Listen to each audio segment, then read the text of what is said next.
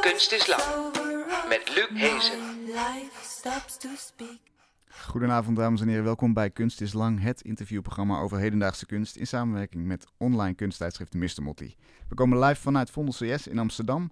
Ga naar de Facebookpagina van Mr. Motley om ons hier ook te zien zitten. En die videoregistratie die vind je natuurlijk na de hand ook op YouTube of via de Facebookpagina van Mr. Motley.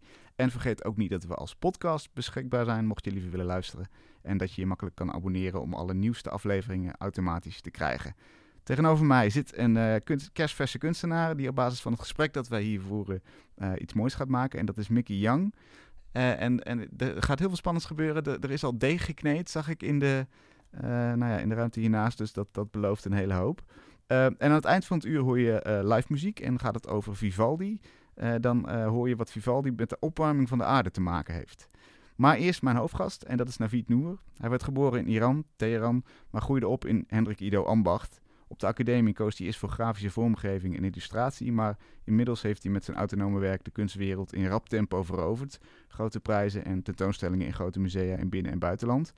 En zijn werk ontstaat steeds vanuit een observatie over betekenis. Bijvoorbeeld dat je als kijker een schilderij ziet, dat komt door het licht dat via het schilderij jouw ogen bereikt. Het licht is dus een essentieel onderdeel en dat verdient nader onderzoek. En hoewel je licht natuurlijk niet in materie kan vangen, heeft het wel effect. Als het op onze huid komt, dan maakt het vitamine D aan. En dan is het eigenlijk een kleine stap om die vitamine D te gebruiken om een schilderij te maken, waarmee het effect van licht dus concreet wordt. Of bijvoorbeeld de titel van zijn tentoonstelling in het Bonnefantenmuseum vijf jaar geleden, Loop Love, wat zich laat vertalen met glijmiddel liefde. Twee woorden die eigenlijk hun eigen wereld vertegenwoordigen en betekenis vinden door de associaties die jij als bezoeker erbij hebt. En dat kan dus voor iedereen totaal verschillend zijn. En Navid verwijst daarmee naar de rijkwijde van woorden, de expansie die ze in je hoofd kunnen veroorzaken. Oftewel, het materiaal dat hij kiest, dat wisselt steeds en komt altijd voort uit de observatie die erachter zit. En mocht dat werk nou door al die omschrijvingen heel zwaar en conceptueel lijken, dat is het juist niet. Het is eerder poëtisch, licht en speels. Navid, welkom. Leuk dat je er bent. Hoi.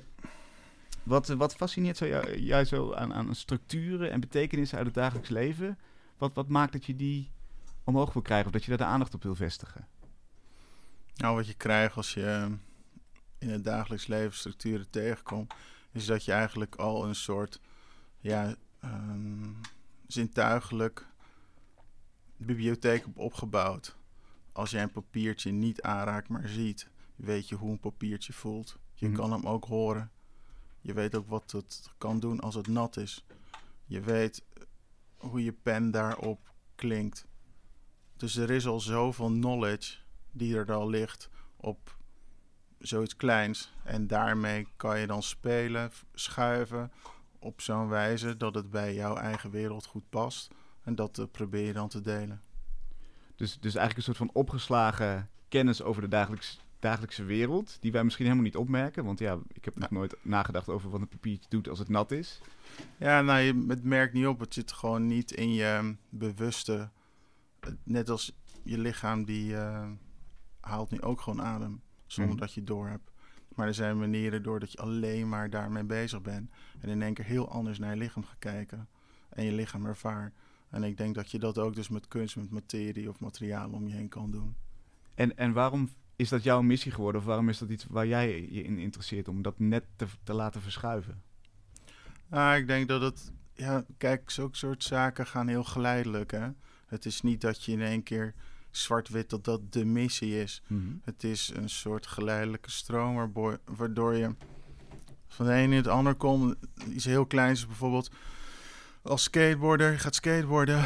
Buiten deed ik dat vooral, toen waren niet echt skateboardparken. Dus je zag allemaal opties. Een trap was niet alleen de trap, het was een moment waar tijd en een deel van de ruimte zweeft of niet. En daar kan je een truc in doen. Een rails, daar kan je op glijden. Dus je zag allemaal mogelijkheden binnen die architectuur, wat niet die architectuur was. Dus sommige wijken die zo oerzaai uitzagen, zagen voor ons gewoon super interessant uit. En het is puur die soort fysieke library van sensitiviteit die opbouwt en een andere manier van kijken naar die ruimte, die train je al zeg maar een beetje jong Mhm. op je, binnen je eigen subcultuur dan. Althans, jij. Ja, Dus, tuurlijk. hè, Ja, en ook heel veel ook wel anderen, maar binnen je eigen subcultuur. En dan zo pik je het hier en daar meer op. En dat kan je vertalen in een breder veld van ja, binnen wat je doet. En voor je het weet, ja, kan dat. Duurt over de jaren heen spiralen dat het dus uiteindelijk zo eigen autonoom wordt dat je er kunstwerken mee wil maken. Ja. Weet jij nog bij welke opdracht, misschien was het op de academie of later in je eigen werk, wanneer je voor het eerst dacht: hé, hey, dit is een heel krachtig effect als iets alledaags net verschoven wordt van betekenis? Nou ja, het effect had ik niet zo direct, want dat gebruikte ik vooral wel in illustratie, in grafische vormgeving en ook in delen van die subculturen waar ik in zat. Maar het was vooral meer die autonome houding, die eigen kijken, durven op jouw manier ernaar te kijken. Wat me duidelijk werd, bijvoorbeeld, ehm, een voorbeeld is, volgens mij was het, ja, volgens mij was het eh, Monet. Die had een tuin met allemaal planten buiten. Super saai met kunstgeschiedenis. Ik heb het over die jongen toen. Super saai. Je krijgt dat. Je bent zelf met subcultuur, met allerlei interessante dingen van nu bezig. Graffiti, vormgeving, alle, alle, alle fusions die er maar tussen zitten. Mhm. En dan krijg je die oude dingen te zien. En in één keer zie je een schilderij van hem waarbij die dan een soort raam, een soort venster schildert wat volledig zwart is. En opeens erachter komt, en natuurlijk wordt je ook verdeels verteld, maar je snapt in één keer van, hé, hij was op zoek naar hoe licht beweegt. En het interesseert hem niet zo hoe het landschap eruit ziet, maar meer dat de dagen, de tijd, hoe de zon valt en gaat, hoe je dat kan vangen, zodat je dat licht kan bewegen tussen die ruimtes van die natuur en of binnen het huis en buitenhuis. Dus het was een excuus wat hij om zich heen gebruikt om iets te pakken wat niet zichtbaar is. En toen was hij zo, wow, eigenlijk is dat een hele eigen individuele manier van kijken. Ik bedoel, het loopt niet meer synchroon met de cultuur waar je vandaan komt. Het loopt ook niet meer synchroon met je subcultuur, hoe je het wil doen. Het loopt synchroon met iets wat jij interessant vindt vanuit iets wat je uit jezelf hebt opgebouwd. Mhm. Toen had ik van, oké, daar ligt dus die kern. Ik wist niet wat het was, maar ik wist wel dat moet het zijn. Een hele particuliere interesse, iets wat echt jouw eigen eh, fascinatie is. En, en dat is een pad waar je in, in kan. Ja, omdat je moet. namelijk helemaal zo jong bent. Je zoekt altijd zekerheden. Het is fijn als eh, je clubvrienden het ook goed vinden. Het is fijn als je er geld mee kan verdienen. Het is prettig als je goede punten meehaalt. Het is, eh, er zijn allerlei van die onbewuste, bewuste soort maatstaven... wat je een soort zekerheid geeft waarvoor je, wa- wa- waar je een credit voor krijgt... en dat je dan daaruit wil uitbouwen. Mhm. Maar als je er heel clean naar kijkt, had ik toen van nee, je moet zelf bepalen wat het is. Dan is iedereen misschien tegen je of niemand snapt het, maar dat maakt niet uit. Vanuit dat startpunt kan ik gewoon door en het wordt heel moeilijk. Ik moet dingen loslaten. Ik kan misschien dit niet doen, dat niet doen, dit niet doen. Ik ga die niet meer blij maken. Dat geld kan ik niet meer verdienen. Van ik wil mijn tijd aan iets anders besteden. En zo is het helemaal gaan, eh, ja, letterlijk bijna 180 graden gaan draaien. En echt alleen het enige kompas is wat jij intrinsiek interessant vindt. Dat is Ja. het enige waar je dan op vaart. Ja, klopt. En ook weten dat je daardoor super onzeker wordt. Je hebt echt geen idee waar je mee bezig bent. Het enige wat je wel aanvoelt van oké, ik ga nu voor het eerst zelf, zelf naar iets kijken. En dan, als het niet klopt, nou en. Ik wil weten wat het is. En nou, we wachten af. Nu kan het ook. Daarvoor studeer je. Je studeert niet om wat te worden. Je studeert juist om niet je wat wil worden, maar het worden meer te bevragen Mhm. op een goede manier. Hoe beter je kan vragen, hoe beter je weet wat er misschien wel is, wat nog niemand op zit te wachten. Ja, ja, precies. Bij wijze van spreken, een beetje zo. Ja, want dat moet je ook durven. Je, wat- wat je net zei, je, je moet niet op de commerciële tour gaan. Je moet misschien niet meegaan in wat men verwacht dat je gaat maken. Nee, kijk, het- ik denk dat als dat uiteindelijk allemaal gebeurt, dat is fijn. Maar dan put je uit een soort bron die je wel in die anders in elkaar is gezet dan dat je er meteen in insteekt, er, meteen in zit. Ja, ja. Kun je dat misschien eens, eens uitleggen aan de hand van die schilderijen met vitamine D? Zeg maar, van, van misschien idee tot hoe je het Ja. hebt aangepakt. Hoe is dat gegaan? Nou ja, met sowieso is, heb, heb ik een soort fascinatie wel met schilderijen. Ik begrijp ze niet echt. Ook omdat ik, als ik naar schilderijen kijk en ze onderzoek, vanuit ook een historisch standpunt zijn veel schilderijen zijn eigenlijk ontstaan door uitvindingen van pigmenten. Dus eh, eh, vroeger was alleen maar rood, geel en zwart. Misschien wat bruin. Later komt er blauw bij. Dus die pigmenten maken hoe de vorm van die schilderij wordt. Bijvoorbeeld blauw was heel moeilijk te krijgen. Super moeilijk te krijgen. Omdat het, het was een steen. Die kon je alleen uit... ehm, hoe heet het nou? Waar is het nou? Is het... Ik ben naam kwijt waar het is. Een soort gebergte. Oké, heel Die lapsuli heet die steen. En die moest je dan helemaal malen en dan met vet doorkneden. En daar kwam dan de blauw pigment uit. Die moet je dan weer nog fijner malen. En dan had je dat. Dat was gewoon duurder dan goud. Hmm. En als je dan een mooi schilderij wil maken om te laten zien dat je heel dicht tot God kan komen. En ook laat zien hoeveel power je hebt, gebruik je veel van het blauw. Dus veel van die kleuren en vormen hebben hele andere redenen hoe ze schilderijen in zijn gekomen dan wij, hoe wij nu kijken. Ja. Je bent nu gewoon gewend naar. Je kijkt naar zo'n oud schilderij. en denkt, Oh ja, kost een blauw ding aan. Dat- is onzin. Als je weet waar die blauw vandaan komt, waar het voor heeft gestaan, of waar dat rood vandaan is, komt, waar het dan snap je veel beter ook een hele praktische manier of een hele egocentrische manier van denken om bepaalde kleuren te gebruiken. Dus later is dat totaal gespirald in dat het allemaal synthetisch werd.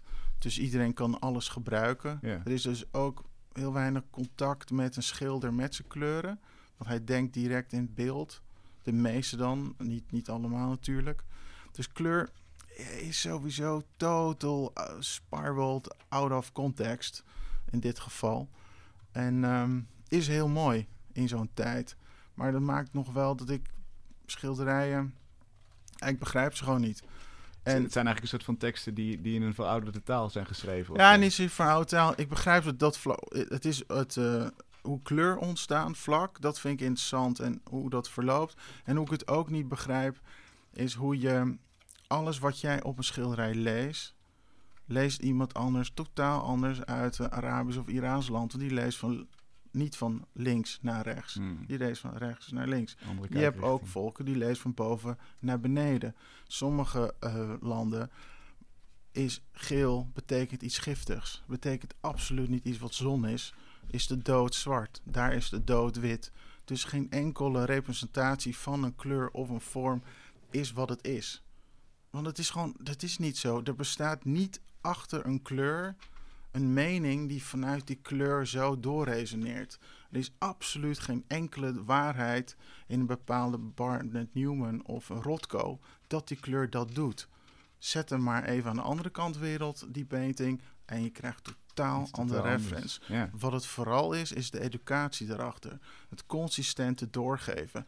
Net als Coca-Cola. Vind je dit lekker? Het drinkt zo, het heet zo. Doet die advertentie nog een keer daar en daar en daar en daar in dat land. Dan ontstaat er een eikpunt. Dat Coca-Cola met die kleuren, die bubbels, is wat het is. Ja. Doe dat gewoon met grote meesterwerken, consistent.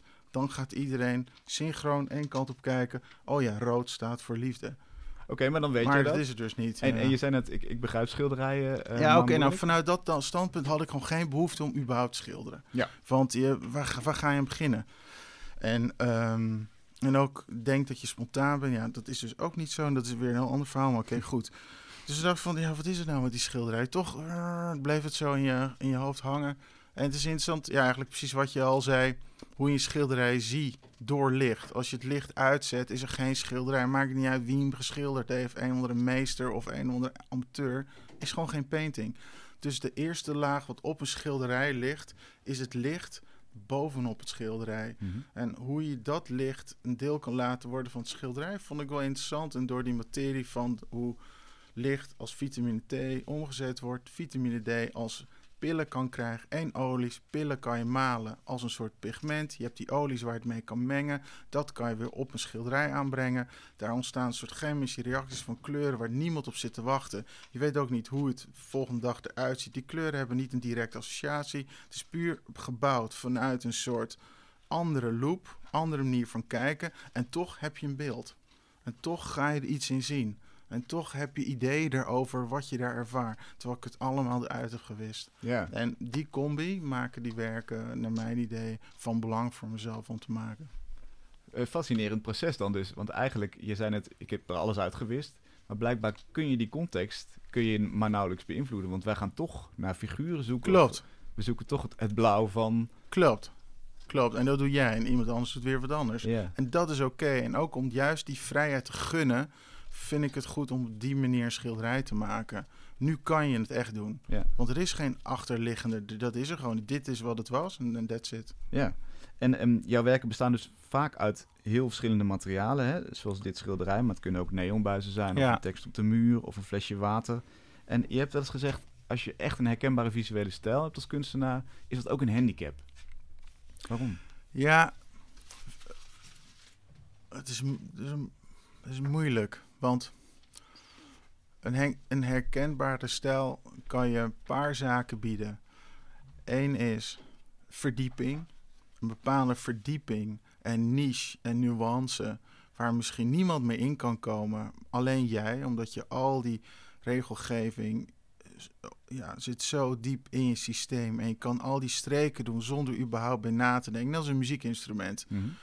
Na een tijdje denk je niet meer na hoe je hem bespeel. Je kan echt melodieën vanuit scratch opbouwen, omdat je echt die materie onder de knie hebt. En die beperking is dan het instrument waarbinnen je het doet. Ja. En dat is natuurlijk ook wat je dan eh, binnen een kunst kan doen. Maar ik heb, vind het zelf interessanter omdat bijvoorbeeld een instrument voor een deel begint met een eikpunt wat al afgezet is, wat al gegeven is. Ja, kunst heeft dat niet. Tenminste, ik ga er vanuit, tenminste dat is waar ik in geloof, die heeft niet een randje waar het begint en een randje waar het eindigt en waar iets heel goed in kan worden. Dus ik geloof veel meer in de houding, in een soort attitude, in een manier van kijken, een manier van onderzoek, wat je kan verscherpen, kan bevragen en daardoor je rijkwijde in materialen kan behouden. En om dat te behouden is in ieder geval voor mijn praktijk zeer belangrijk. En het maakt je, jij werkt dus ook bijvoorbeeld nooit vanuit experimenteren met een materiaal. Dat is nooit nee, dat doe ik echt niet. Nee, nee, nee. Nee, ik, ik vind alles wel, anders is het eind zoekje. Ik bedoel, alles is leuk. Maar dat is niet de, de het moet vanuit een vraag komen. En dat gaat je fascineren. Dan ga je zo lang, net als hoe, hoe kan je schilderij maken met licht. Als licht uit, eh, het, duurde heel, duurde heel lang, heel lang. Ik bedoel, het is niet in één keer dat je dan...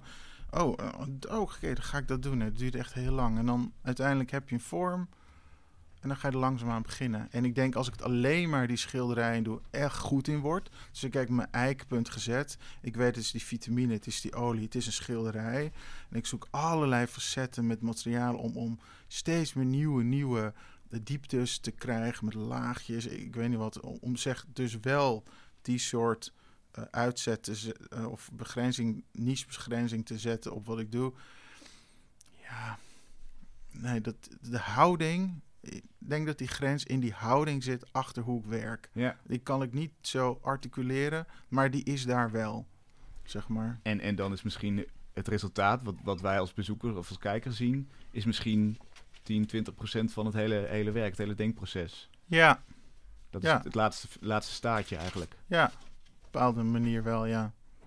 En ehm, in welke mate speelt intuïtie daar dan een rol in? Als het echt, echt zo'n worsteling is vanuit een vraag, vanuit een manier van kijken? Nou ja, ik denk niet zo... Ja, hangt af hoe je intuïtie definieert. Als je het definieert vanuit dat je met je lichaam het gevoel hebt van... hé, hey, dit moet ik doen. Maar je rationeel, je mind zegt van... nee, eh, dit gaan we niet doen. En je vertaalslag is met je lichaam... hoe je dan je informatie verwerkt sneller dan je hoofd. En je vertrouwt dat. Mhm. Ja, dat is, dat is een, een, een methodiek die je kan gebruiken. Ik, ik denk dat het voor mij meer net als hoe je. Ja, ik heb wel eens een keer een schema gezien hoe ze een gebouw bouwen. Van eh, bijvoorbeeld gewoon een gebouw bij buiten, gewoon een, een skyscraper. Van als eerst heb je concept. Als het plan niet doorgaat, dan kill je het. Dan heb je het concept. Als het plan doorgaat, dan moet je budget bepalen. Kan je budget hebben, dan kill je het. Als je plan hebt, budget, dan, dan kill je het. Dus elke keer zitten lijntjes tussen waarbij een eh, gebouw niet door kan gaan. Mhm. En ik denk dat het meer zo werkt dat je, je hebt bepaalde fascinatie over iets, ik heb nog niet die fase eronder nog gepakt. Maar ik hou die even vast. En bij een andere heb ik wel een paar extra vragen al, al kunnen beantwoorden. Maar nog niet helemaal, die hou ik vast. Dus ik Ah. werk zelf aan 30 werken tegelijkertijd. Of misschien, ik denk, wat- hoeveel zijn het er nu? Rond de 38 ongeveer. En ze moeten door die fases heen. Ja. En als hij dropt, dan weet je van, oké, nu kan ik hem pakken. Want ik, hij, is, hij is er helemaal doorheen gegaan. Het is een soort vierenparij als het ware. Ja. van Ja, klopt. En het is niet heel praktisch eh, in de zin van dat het echt een regels zijn. Maar het is wel, het, het moet door een bepaalde hurdles heen springen. Voordat ik ermee aan de slag kan. Natuurlijk kan het in één dag kan hij door alle vier heen springen, maar Ja. toch. En soms niet. En dan hou ik het heel lang vast. Lijkt me ook wel eh, frustrerend, bijna. Klopt. Dat je, dat je denkt, ja, wanneer gaat de volgende dan vallen? Nee, klopt. Dat, dat, is, eh, dat maakt het moeilijk. Soms uit stress duurt er nog een paar bij. Zodat je dan nog meer hebt waar iets uit kan. En ook gebeurt ook regelmatig dat je er helemaal geen zin in hebt in wat je maakt. Hmm. Dat vind ik ook soms wel moeilijk. Dat je dan eh, weet van, oh ja, zo moet het. Ah, daar heb ik echt geen zin in. En dan Oh ja, dus dan word je eigenlijk toch zo doen. tegengesproken door zo'n Ja, werk. tuurlijk. Ja, en dan eh, moet je het toch gaan doen. Heb je daar een voorbeeld van? Ja, er zijn er wel een paar waarvan, maar ik moet even degene die. Nou ja, het, het, de, het, ehm, nou bijvoorbeeld. Eén is, het kan, ja, ik zal, het is op verschillende eh, manieren geen zin. Eén is bijvoorbeeld heel technisch met een bepaald soort eh, eh, object. En je weet dat het technisch kan, Mhm. maar de mensen waarmee je werkt, die zitten dan, ja, maar dat doen we niet volgens onze vakman. eh, de, de, de, de, de. En dan is nee, je moet het wel doen. Want ja, nee, want dan gaat onze gereedschappen misschien zo. Die denken dan alleen maar zo. Ja. En dan lukt het niet. En dan moet je hun overtuigen. Soms als je afhankelijk van een ander bent, is het ingewikkeld. En dan uiteindelijk lukt het. En met mezelf had ik het eh, heel erg met eh, een werk waarbij ik eh, moest potten bakken. Ik moest een, een, een, eh, een, een, een kommetje, een bekertje zelf maken daarvoor. Het is gewoon niet te doen. Het is gewoon echt veel werk. Had ik echt niet verwacht. Het is echt, echt, je moet gewoon serieus trainen, man. Ja. Je moet echt gewoon op zo'n cursus bewijzen. Ja, nee, bewijzen. Dat heb ik moeten doen. Ja. Omdat, omdat het is echt moeilijk.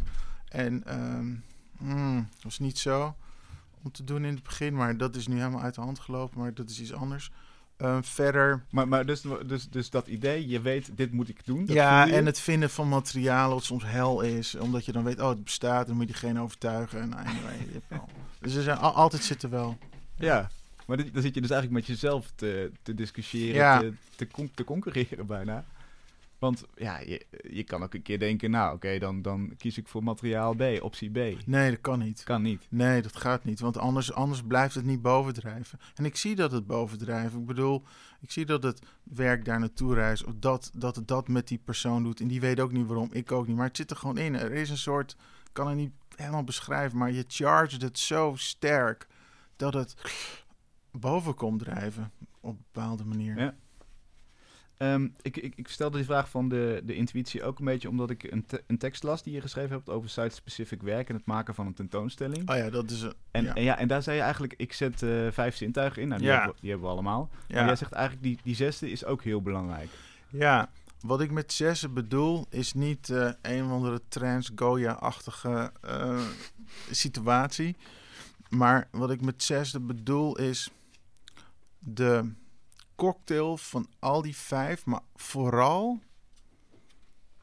vooral wat die vijf bieden, wat je denkt te vergeten en niet meer mee bezig bent. Bijvoorbeeld, ik loop naar die muur, Mhm. ik draai hem om. Ik ga niet naar de muur, maar die is er nog wel. Ook al Mhm. zie ik het niet, jouw lichaam weet dat die muur daar is. En als er iets op de wand zit waardoor het geluid verandert, in één keer krijgt hij dan weer een, eh, een, een versterker van, oh ja, oh ja, dat was zo. Dus elke keer zakt er een bepaald sensitief moment weer weg en een werk kan dat enhancen. Dus zo kan je ehm, tussen die lagen spelen en je werk zo plaatsen of een werk een deel van een gebouw laten ont, ja, uit laten komen, waardoor het werk verder af wordt. Ik geloof niet in site-specific. Je maakt niet iets voor iets. Iets is er, dat is een ingrediënt wat het werk wat je had afmaakt. Dat is het, dat is het wat ik doe. En ik ga niet iets voor iets doen, dat doe ik niet. Ik maak iets af, dat ingrediënt, oh, ja, daar kan ik aan toevoegen. Ja, en dat reageert, de omgeving reageert op een bepaalde manier, interacteert met Ja, klopt. En als het weg weg is, is het hele ding weg. Mhm. En, ehm, en dus die zesde is meer de stukken die normaal niet stil bij staan, die ook in die ruimte spelen.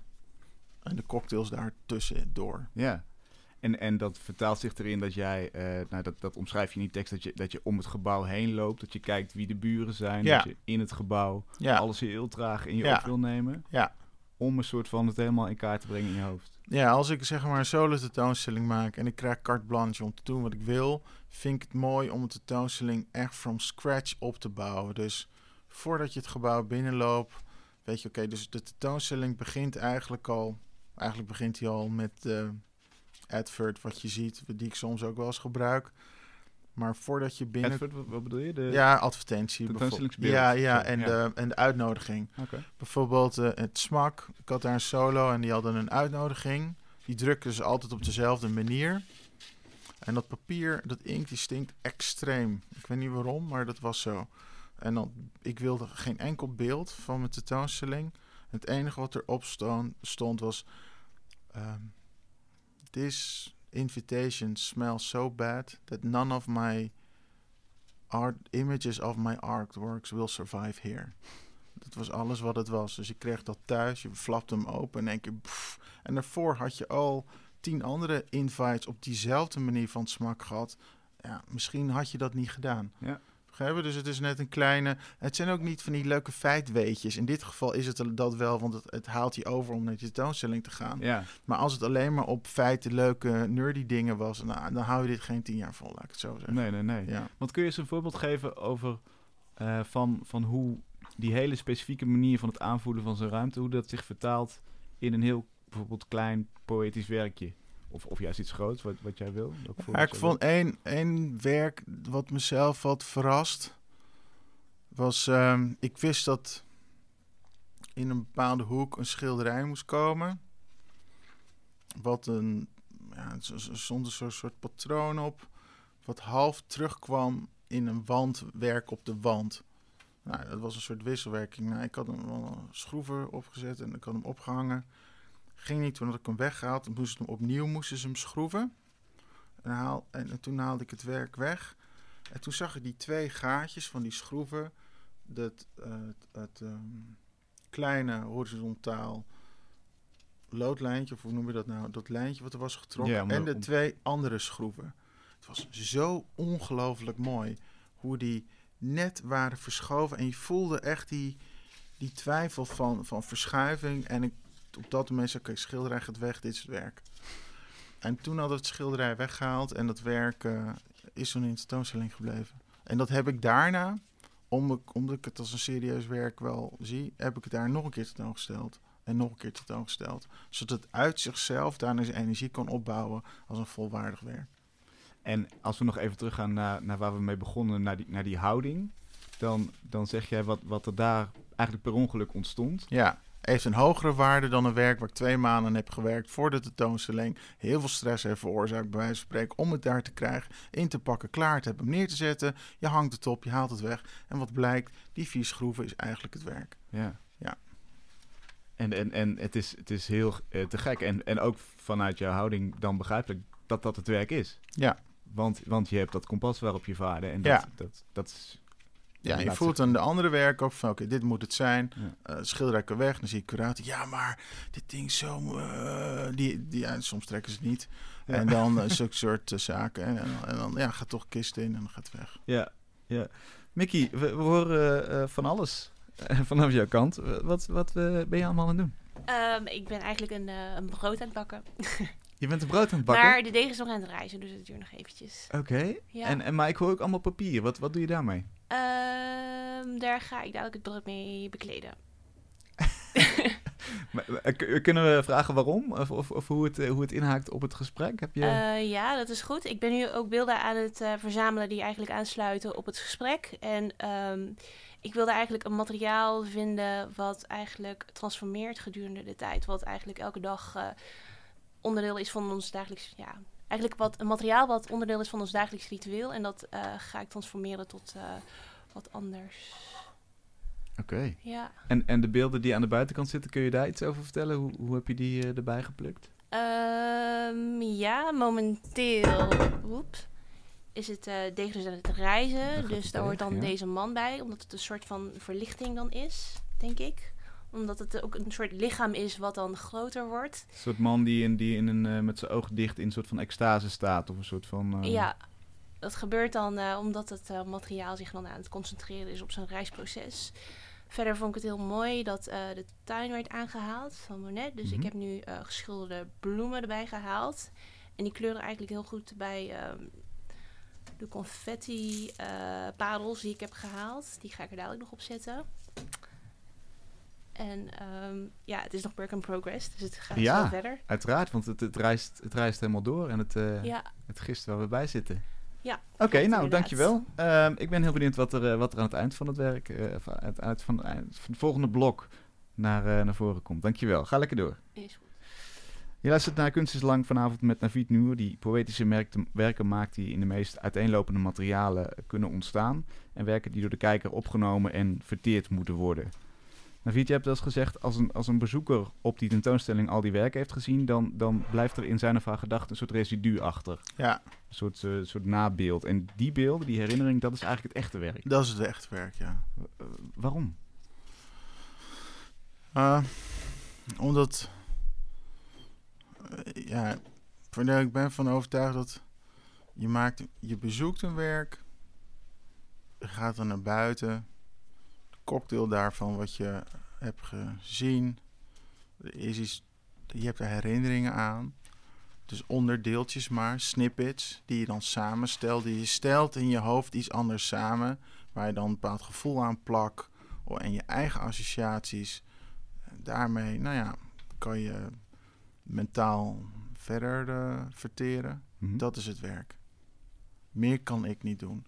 Omdat ook per definitie alles vergaat. Op een bepaalde manier. Dat klinkt misschien even overdreven. Maar ehm, het is natuurlijk van de zot om te denken dat alles blijft bestaan. Kijk naar ehm, in de periodes zelfs wat oudere musea. Wat honderd jaar geleden gedaan is en geprobeerd. Er is een massive amount of werken zijn toen ook gemaakt. Mhm. Dat vergeten we. Zo ongelooflijk veel. Nou ja, een beetje vind je in curiosa winkels. En verder zijn een paar musea die wat hebben. En misschien wat families die iets thuis hebben. Verder is alles weg. En je kan alleen maar een soort moment meegeven wat je samenstelt. En bepaalde mensen willen een stuk van een moment als object hebben. Mhm. Die verzamelen dat. Maar het werk wat ik maak is wat je, eh, wat je meeneemt in je hoofd. En ook bij bepaalde, als ik solo tentoonstelling doe, is ook altijd een gratis kunstwerk. En die in al die keren. Dus ik geloof ook niet dat je als bezoeker ergens naartoe moet om een ervaring te krijgen en dan naar buiten moet. En als je die weer, weer wil, moet je er weer naartoe. Mhm. Het is een beetje alsof je een soort dealer bent. Van hé, hey, je moet elke keer naar mij te komen en dan eh, kan ik geven. eh, eh. Nee, ik geloof dat een houding in iets kan zitten. Wat je ook kan geven. Kunst is voor iedereen. Kunst moet ook van iedereen zijn. Kunst is niets anders dan ik sta open voor dit. En dit eh, kan, kan dans, muziek, maakt niet uit wat het is. Ik sta open voor dit. Dat is kunst. Ja. Kunst is niet van, oh dit is zoveel waard en zo bijzonder. Het komt helemaal uit het land. Nu ben ik er. Oh, ik heb het gezien, ik moet nog een keer gaan kijken. Ja, nou, dan weet ik niet waar je naar kijkt. Maar het is een stukje kunst en er hangt dan zo'n grote bult aan andere soort emo-gevoelens en andere zaken aan vast die ja, het werk eh, ja, niet synchroon lopen met het werk. Mhm. En ik probeer dan, omdat mijn werk zo breed is, een bepaald werk zo erg te verdunnen dat het zo klein kan zijn. Zo klein dat ik het kan verspreiden, als in dat iedereen het kan hebben. En dat is ook in de tentoonstelling, dat kan je meenemen. En in dat single work wat er ligt, zit die hele tentoonstelling ook in. Als werk, als gelijkwaardige. Net als die ehm, pinnen die in de muur zaten voor het schilderij, wat gelijkwaardig is aan het echte schilderij, is dat ding wat je krijgt dat ook.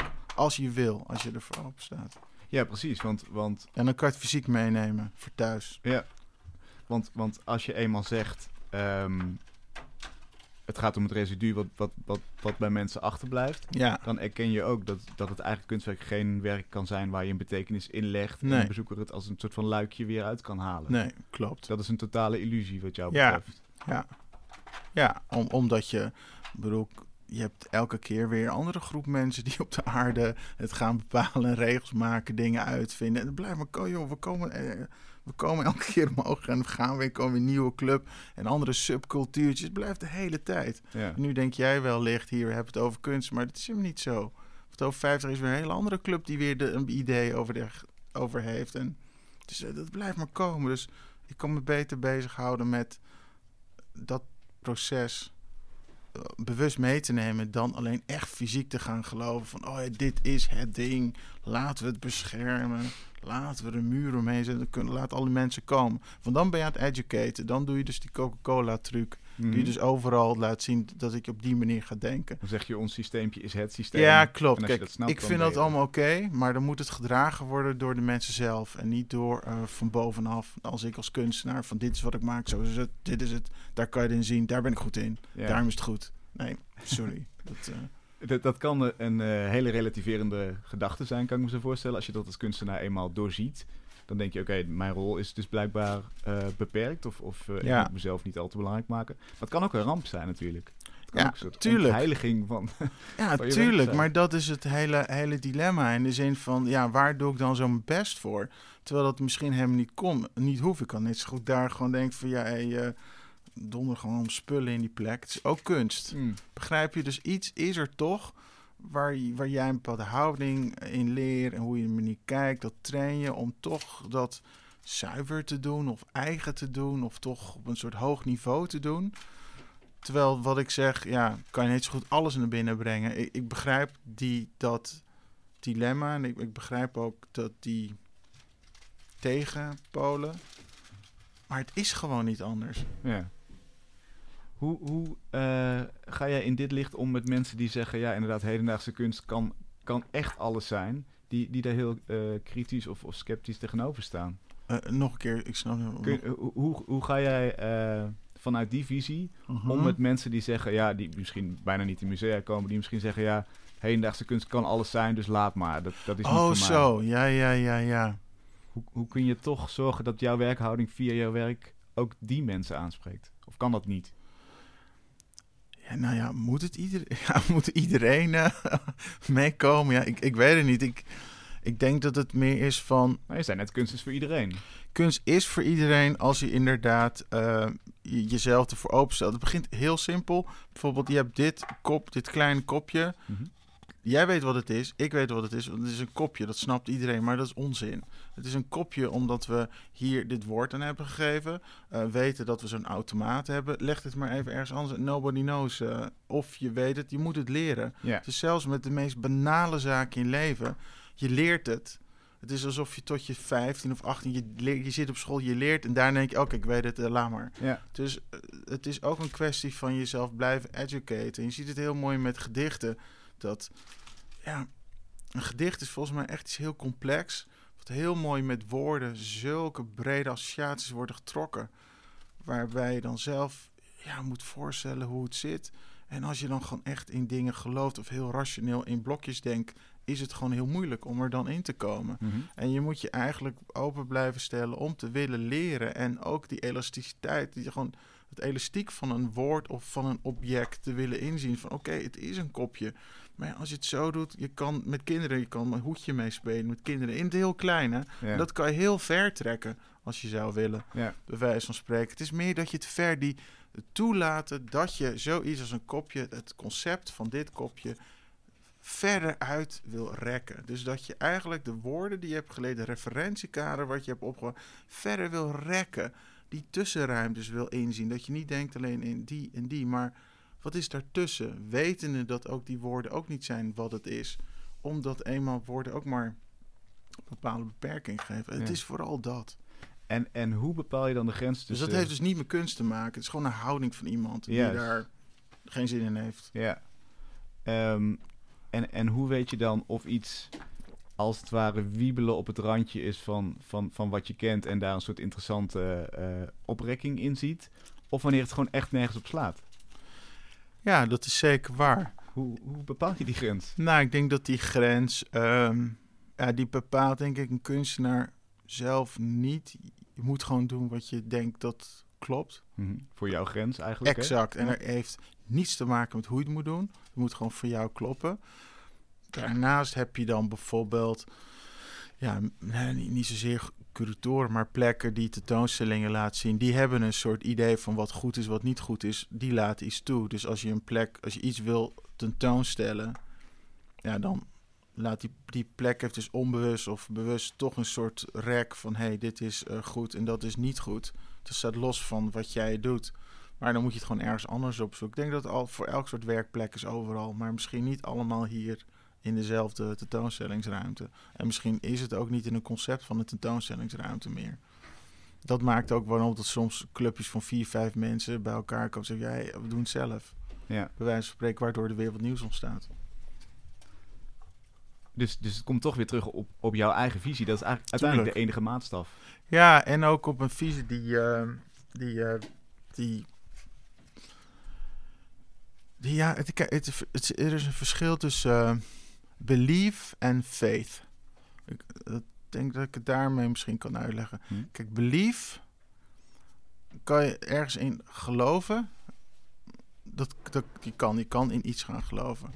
Maar faith in iets hebben, dus dat, dat zie je, dat als het dus shit gaat, heb je nog steeds faith.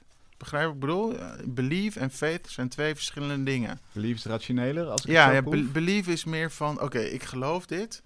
Maar betekent dat, ja, ik weet niet het Nederlandse woord voor faith. Maar dat zijn twee totaal verschillende, maar bijna hetzelfde. Dus belief is meer van, ik geloof hierin. Mhm. Ja, ja dit is. Je maakt geen, dat is het. Ik maak geen kunst. Het klinkt heel overdreven, maar ik verkondig kunst. Dat is het verschil. Mhm. Als je kunst maakt, maak je iets. Maar als je kunst verkondigt, dan gaat het beyond maken. Dat is het verschil. Dus Ja, je, maakt geen kunst, je verkondigt kunst. En dan gelooft misschien iemand het, maakt niet uit. Je verkondigt het. Het komt vanuit een andere soort houding. Het, heeft een soort, het komt vanuit een ander soort bron. Die misschien helemaal niet parallel loopt met je tijdlijn, met de mensen om je heen of wat dan ook. Maar het is niet dat je een kunst maakt. Als je kunst maakt, ja, dan maak, kan je iets anders maken. Als je kunst verkondigt, dan doe je dat niet snel. Mhm. Dat is het verschil. En, en dan is het aan de ander, de kijker, om, eh, om dat te herkennen of niet. Ja, of om, of ja. om zich daartoe te kunnen verhouden. ja. Wa- Waar ben je nu mee bezig? Wat, wat, wat, wat fascineert je nu? Of wat, wat dreigt er te gaan vallen van al die werken? Ja. Hoi. ja, het is. ehm, het, kijk, ik heb best inderdaad een eh, brede praktijk. En ehm, recentelijk ben ik dus gaan potten bakken. Mhm. Ik was deels mee begonnen omdat ik ook een hobby nodig heb. Ja, ik maak wel veel werk, maar ik heb geen hobby. Ja, klinkt misschien eh, typisch, maar omdat ik al door al die waves heen moet, wat je zei van moeilijk of niet, geen zin, eh, wil je ook gewoon iets als hobby hebben wat je misschien kan doen. Ja? Om je verstand uit te schakelen? Ja, klopt, Ja? klopt. Om gewoon even bezig te zijn. Dus ik dacht van, nou, ik ga wat kopjes voor thuis maken. En eh ik moest toch ook dat een beetje leren. Ik vond kopjes leuk, ga ik daar aan beginnen. En toen ben ik met klei begonnen en toen ben ik toch over klei gaan lezen. En toen kwam ik achter dat, ja, wat ik nu vertel, heeft niet zozeer met keramiek te maken. Want keramiek is ook een hele, hele eh, kleine box. Maar het heeft meer met verhitten te maken. Dat als je klei kan je op allerlei manieren verhitten. Mhm. En ook mineralen. En die transformeren in een glazuur of in andere vormen. Dus verhitting kan letterlijk een soort evolutie versnellen binnen een materiaal. En het zo brengen dat het ook niet meer terug kan. Mhm. En je kan met verhitten, zeg maar, als je deze ruimte hebt, je zou overal iets vanaf kunnen schaven, schaven en dat malen en daar een glazuur kunnen maken voor een object. Dus alles wat hier in die ruimte is, komt tot, komt samen in één kom. Nou, dat gegeven was zo krachtig dat je dat kan doen. En dat ik zelf ook uit mineralen met die vitamine D terugkomen. als ik eh, gecremeerd zou worden, of, of, of, of, dat is ook mineraal of het overblijft. Weet je dat een boom, als je een boom verbrandt of hout, Mhm. dan heb je eerst vliegas, net als wat in je barbecue ligt, nadat je je kooltjes erin hebt gedaan. Dat hele witte fijne. Als je al dat witte fijne bij elkaar pakt en je verhit dat boven de 1200 graden, dan wordt dat uiteindelijk bij elkaar een soort steen. Dat smelt allemaal bij elkaar de dikte in in een soort papje. En dat wordt gewoon een. Een boom is eigenlijk een steen. Uiteindelijk wat overblijft. Dat heb ik gedaan. Ik heb zo'n boom. Heb ik eh, eerst verbrand tot vliegas. Dan die vliegas verhit tot boven de 1200 graden voor vier dagen. Het is allemaal ingezakt. En je doet die, je kiln open. En je haalt daar. Het lijkt net een hele dikke laag glazuur. Maar dat heeft niks meer met glazuur te maken. Je haalt het eruit. En je hebt gewoon een, een boom in je hand. Een steen. In een blokje steen. Ja, klopt. Dus alles om je heen kan je terugbrengen naar dat. Nou, toen dat gebeurde, dat is voor mij was dat de ultimate in-betweeners eh, van everything. En connecten en over zaken nadenken, hoe je concepten op wil zetten. Toen ik dat eenmaal eh, begreep en aanvoelde, dacht ik van... Oh nee, dit is echt heel ingewikkeld. dit is heel ingewikkeld Dat heb en je je weer op moeilijk. je hals gehaald. Ja, en dit is inzicht. echt ingewikkeld en moeilijk. En mo- oh nee. Met, dus toen, eh, ja, nu ben ik Dus dus... ging je eh, hobby ook meteen. Meteen. Dat Ja, klopt. weer mislukt. Nee, klopt. Maar, Meteen, maar dus, dus dat is nu de belangrijkste focus. ja, daar, ben, ik nu bezig. eigenlijk nu een jaar of drieënhalf. Ik heb niet echt veel laten zien, niet veel gedaan. Ben ik mee bezig, ja, aan het trainen hier en daar. Ook zaken kunnen, want die craft ervan vind ik ook prettig in dit geval. Je leert ook een soort craft, dus een soort kunnen met een soort kennis. Dus je hebt nu een combinatie van concept Mhm. en heel veel eh, fysieke kennis wat je moet hebben tegelijkertijd. En dat is ook nieuw. En de mogelijkheden zijn echt beyond. Helemaal als je het buiten het, buiten het mom keramiek noemt. Ja, het, het, is, eh, het, is, eh, het neemt heel groot deel van de praktijk nu in. Echt heel, heel erg groot deel. Als, het, eh, als het af is, als er een tentoonstelling is, eh, kom ja, alsjeblieft terug. nee, ja, het probleem is ook, het is niet Het is één ding. Nee, nee, nee. Nee. Dat het niet één ding is. Ik denk dat ik dit nog echt even een tijdje, dat, dat dit een beetje nog uit moet zitten. Want er kunnen heel veel werkjes uitkomen. Maar nee, ik, eh, ik zal, er is ook een tentoonstelling. Niet, ja, het, het- wat er gebeurde dus, was, eh, kan, kan ik nog heel kort over ja, vertellen? ja, zeker. Ja. Oké, het is zo. Wat er, wat er goed aan vindt, waren de twee zaken die er gebeurden. Eén is, je brengt dus een hele omgeving bij elkaar. Net als hoe je een tentoonstelling loopt, intuïtief eh, de boel samenbrengt. Mensen zien werken, die komen naar buiten. Het idee in hun hoofd is wat het is. Mhm. En nu is het eigenlijk andersom. Ik ga naar buiten, ik zie al dit, ik neem overal stukken van en ik maak het in één object. En alles zit in het object, maar je weet niet meer wat. Net als ik weet niet meer wat er in jouw hoofd zit. Maar het is dus net bijna de andere kant ervan. Dus het object kan dus ook echt in stilte bestaan. Ja. Het zijn de eerste objecten die ik dan van gevoel kan maken van, die kunnen gewoon zijn. Heel, heel spannend idee en spannende... Ja, en het g- brengt ook een soort twijfels, maar daar ben ik dus mee bezig. En ik had er een paar in mijn studio. En toen waren er ook curatoren die langskomen. En die zag je ook echt naar de an- andere werken kijken. Zo, wat is dat? Ja, maar oké, maar wat is dat? Ook al hoe klein ze zijn. Het mooie aan de, aan de, aan de, aan de grootte is ook... Ja, je denkt ook dat je ze kan pakken. En er zit ook heel veel oer, oer, diepe, diepe diepe fysieke associaties met vormen waar iets in kan. Hm. Wat je iets denkt, een, een, een soort vaasvorm of een soort eh, kom wat je kan vasthouden. Nou, anyway, het is. ehm, ja, daar ben ik nu mee bezig. En niet deze september, maar volgend jaar september ga ik een tentoonstelling mee doen. Maar ik kan nog niet laten weten, want die gaat misschien reizen. En die andere musea moeten ook nog even, even een bevestiging geven. En dan eh, kom ik er eh, op terug. Graag. Ja. Succes ermee. Ja. En ook succes met het alsnog vinden van een hobby. Dat, dat, ja, dat nee, ik klopt. Ik weet het, ja man. Dankjewel. Mickey, Ja, wat staat daar nou? Fantastisch. het heeft even geduurd, maar nu is hij klaar. Ehm, ik heb eigenlijk verschillende elementen erin proberen te verwerken. De reizende man die zit nog steeds ehm, te broeden eigenlijk. In de tussentijd zijn er allerlei kuikentjes uitgekomen. Dat, Ja. is, niet, eh, dat is een beetje per toeval gegaan. Eh die Paaskuikentjes, heel, heel schattig eigenlijk wel. Klopt inderdaad. Maar het mag ook wel iets edgiers hebben. Daar staan er ook boksende mannen op. Ja. Eh, maar ook meer omdat... eh, ja, het is ook gewoon hoe je naar het werk zelf kijkt. Dat het een soort van punch in your face is. Uh-huh. Maar dat mag je er zelf in zien als je wilt.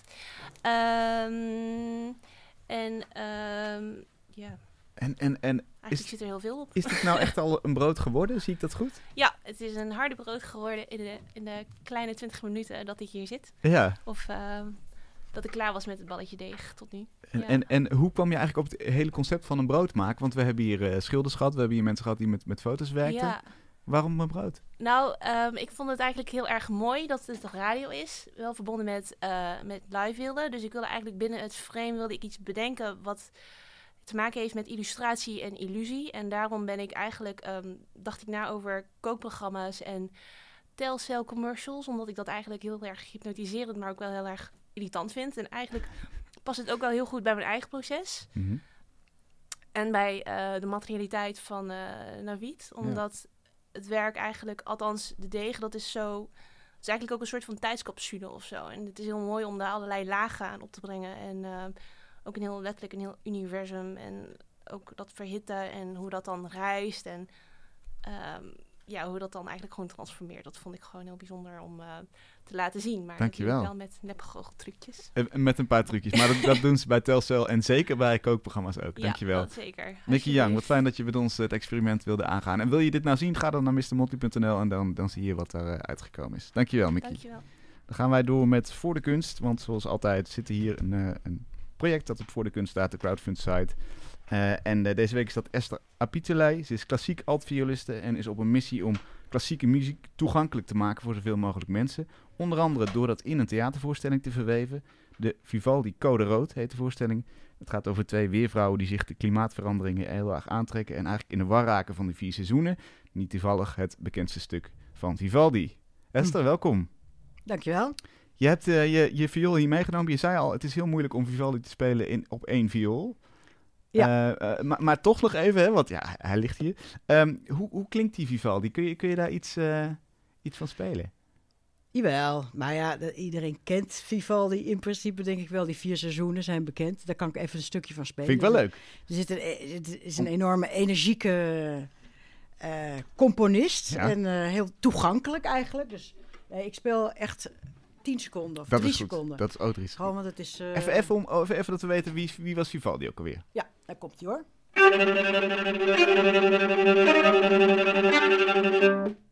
Ja, nou, Nou, dat gaat zo lekker door. die dus. dat heet, eh, die nootjes, dat zijn allemaal kleine, korte nootjes. Het zijn zestiende. En daar is eh, Vivaldi gek op. Korte, energieke nootjes en veel herhalingen van dezelfde. Maar je hoort het hier ook. Hè? Eén nootje die springt eruit, die. En dan gaat hij eigenlijk dezelfde. En dan gaat hij één nootje hoog en dan gaat hij weer dezelfde. En dan zie je, vindt hij, vindt hij heerlijk. Ja. Maar Het is ook heel leuk om te spelen. Ja, dat kan ik me ook Het is voorstellen. heel lekker om te spelen. Ja. Ja. Eh, en, en dat ga jij doen door het hele land, hè? Want dit is een theatervoorstelling. Ja, het is een theaterconcert eigenlijk meer. Oh, theaterconcert. Wat- Ja, wat ja, je al zei, van ik, ik, ik wil klassieke muziek eigenlijk naar de mensen toe brengen. Want eh, ze gaan niet naar het concertgebouw.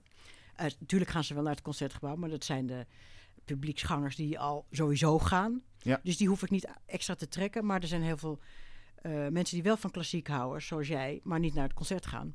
Maar wel naar het theater. Ja. Dus dat heb ik vorig jaar met eh Bach en Bleekwater gedaan. Het was zo'n succes dat mensen echt no- nooit langer dan zes minuten naar klassiek stuk luisteren, want dan worden ze ongeduldig. Mhm. En daar deed ik dat gewoon tijdens het eh, theaterconcert. Stond het gewoon even helemaal stil met alleen maar eh, nou, luisteren naar muziek. En niet iets theatraals. En dat doe ik nu met Vivaldi dus ook. En wat maakt dan dat die combinatie mij wel naar die zaal gaat trekken? Le- Leg eens uit, wat gebeurt Nou ja, daar? je hebt sowieso het theaterpubliek.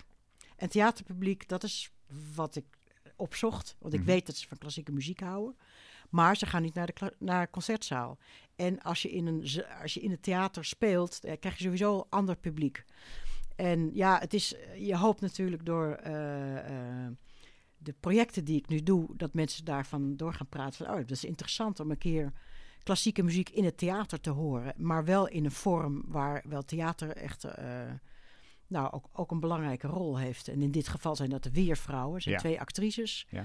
En die, eh, die, die verkondigen eigenlijk het weer, maar ze raken zo in de war doordat het weer eigenlijk ook zo in de war is. Want dan is het, eh, ja, dan is het, is het eigenlijk zomer en dan gaat het keihard hagelen. Of zoals hier is het nu, wordt het weer geloof ik min 9 en vorige week was het 14 graden. Mhm. Dus het weer, eh, dat schommelt enorm. En dat schommelt dan ook gelijk je humeur en je, en je zijn. En je, het, het, het, het gaat ook echt door je, eh, het, het spreekt je eigenlijk persoon ook aan. Dat je, dat je daardoor eh, Beïnvloed wordt. beïnvloed wordt Ja. door het weer.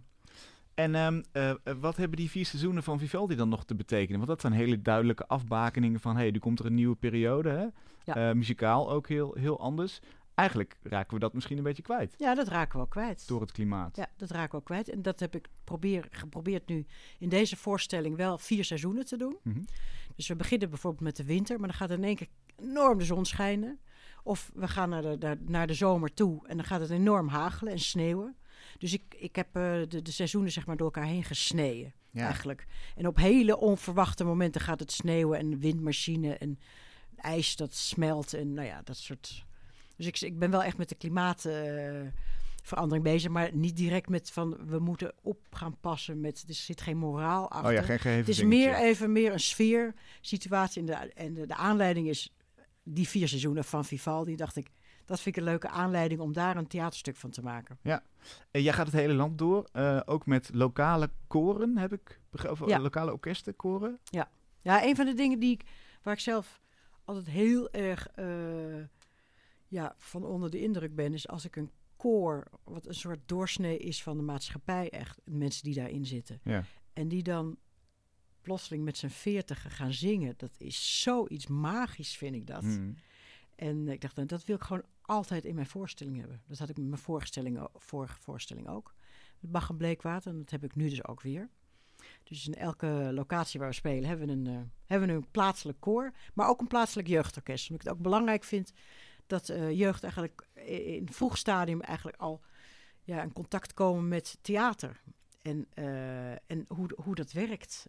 En een podium bieden ook. En ook met professionele mensen te werken samen. En natuurlijk die klassieke muziek eh eventjes Ook. mee in aanraking komen. Ja, ja. Nog even dan voor de mensen die luisteren en die ook nooit naar een concertzaal gaan. Waarom is in dit geval Vivaldi, waarom is dat zo goed? Eh, Nog even een wervende, wervende oproep om, om Nou, Vivaldi is eh, als componist, hij komt uit Venetië. En hij is eigenlijk wereldberoemd geworden door die vier seizoenen. Vooral omdat het heel erg toegankelijk is om naar te luisteren. Het is voor de beginnende klassieke luisteraar is dit heel fijn om dat als eerste componist even te horen. En dan word je Mhm. wel gelijk helemaal mee meegenomen. En Vanwege de dyna- dynamiek. nou, de dynamiek, hij, wat hij heeft, is enorm energieke muziek heeft hij. Maar wat hij ook schrijft, en dat is echt geniaal, hij schrijft ook echt stilstaande muziek. Het is echt alsof je de muziek achterstevoren hoort. Bijna zo stilstaand. Hij durft zo ook eh, uitgebreid maar drie noten te spelen, te, te, te op te schrijven. Dat het helemaal... En dat vind ik zo geweldig. Die, oh, die, die extremiteit tussen die enorme energie en die totale stilstand. Nou, en dat is precies ook het weer. Je denkt, ah, lekker zonnetje. En dan gaat het knalhard regenen en bliksemen. Of, het, nou ja, voor, Vivaldi. vorige was het code rood. Code rood. Ga Code naar voor de En toen kunst. ging het eh, in één keer weer zon, de zon schijnen. Ga naar voor de kunst als je denkt, dit wil ik steunen. Eh, wij zijn door de uitzending heen. Wij, wil je iets zien van Navid Noor nog? Ga naar eh mrmotti.nl en Raquel van Haver is onze volgende gast. Graag tot volgende week.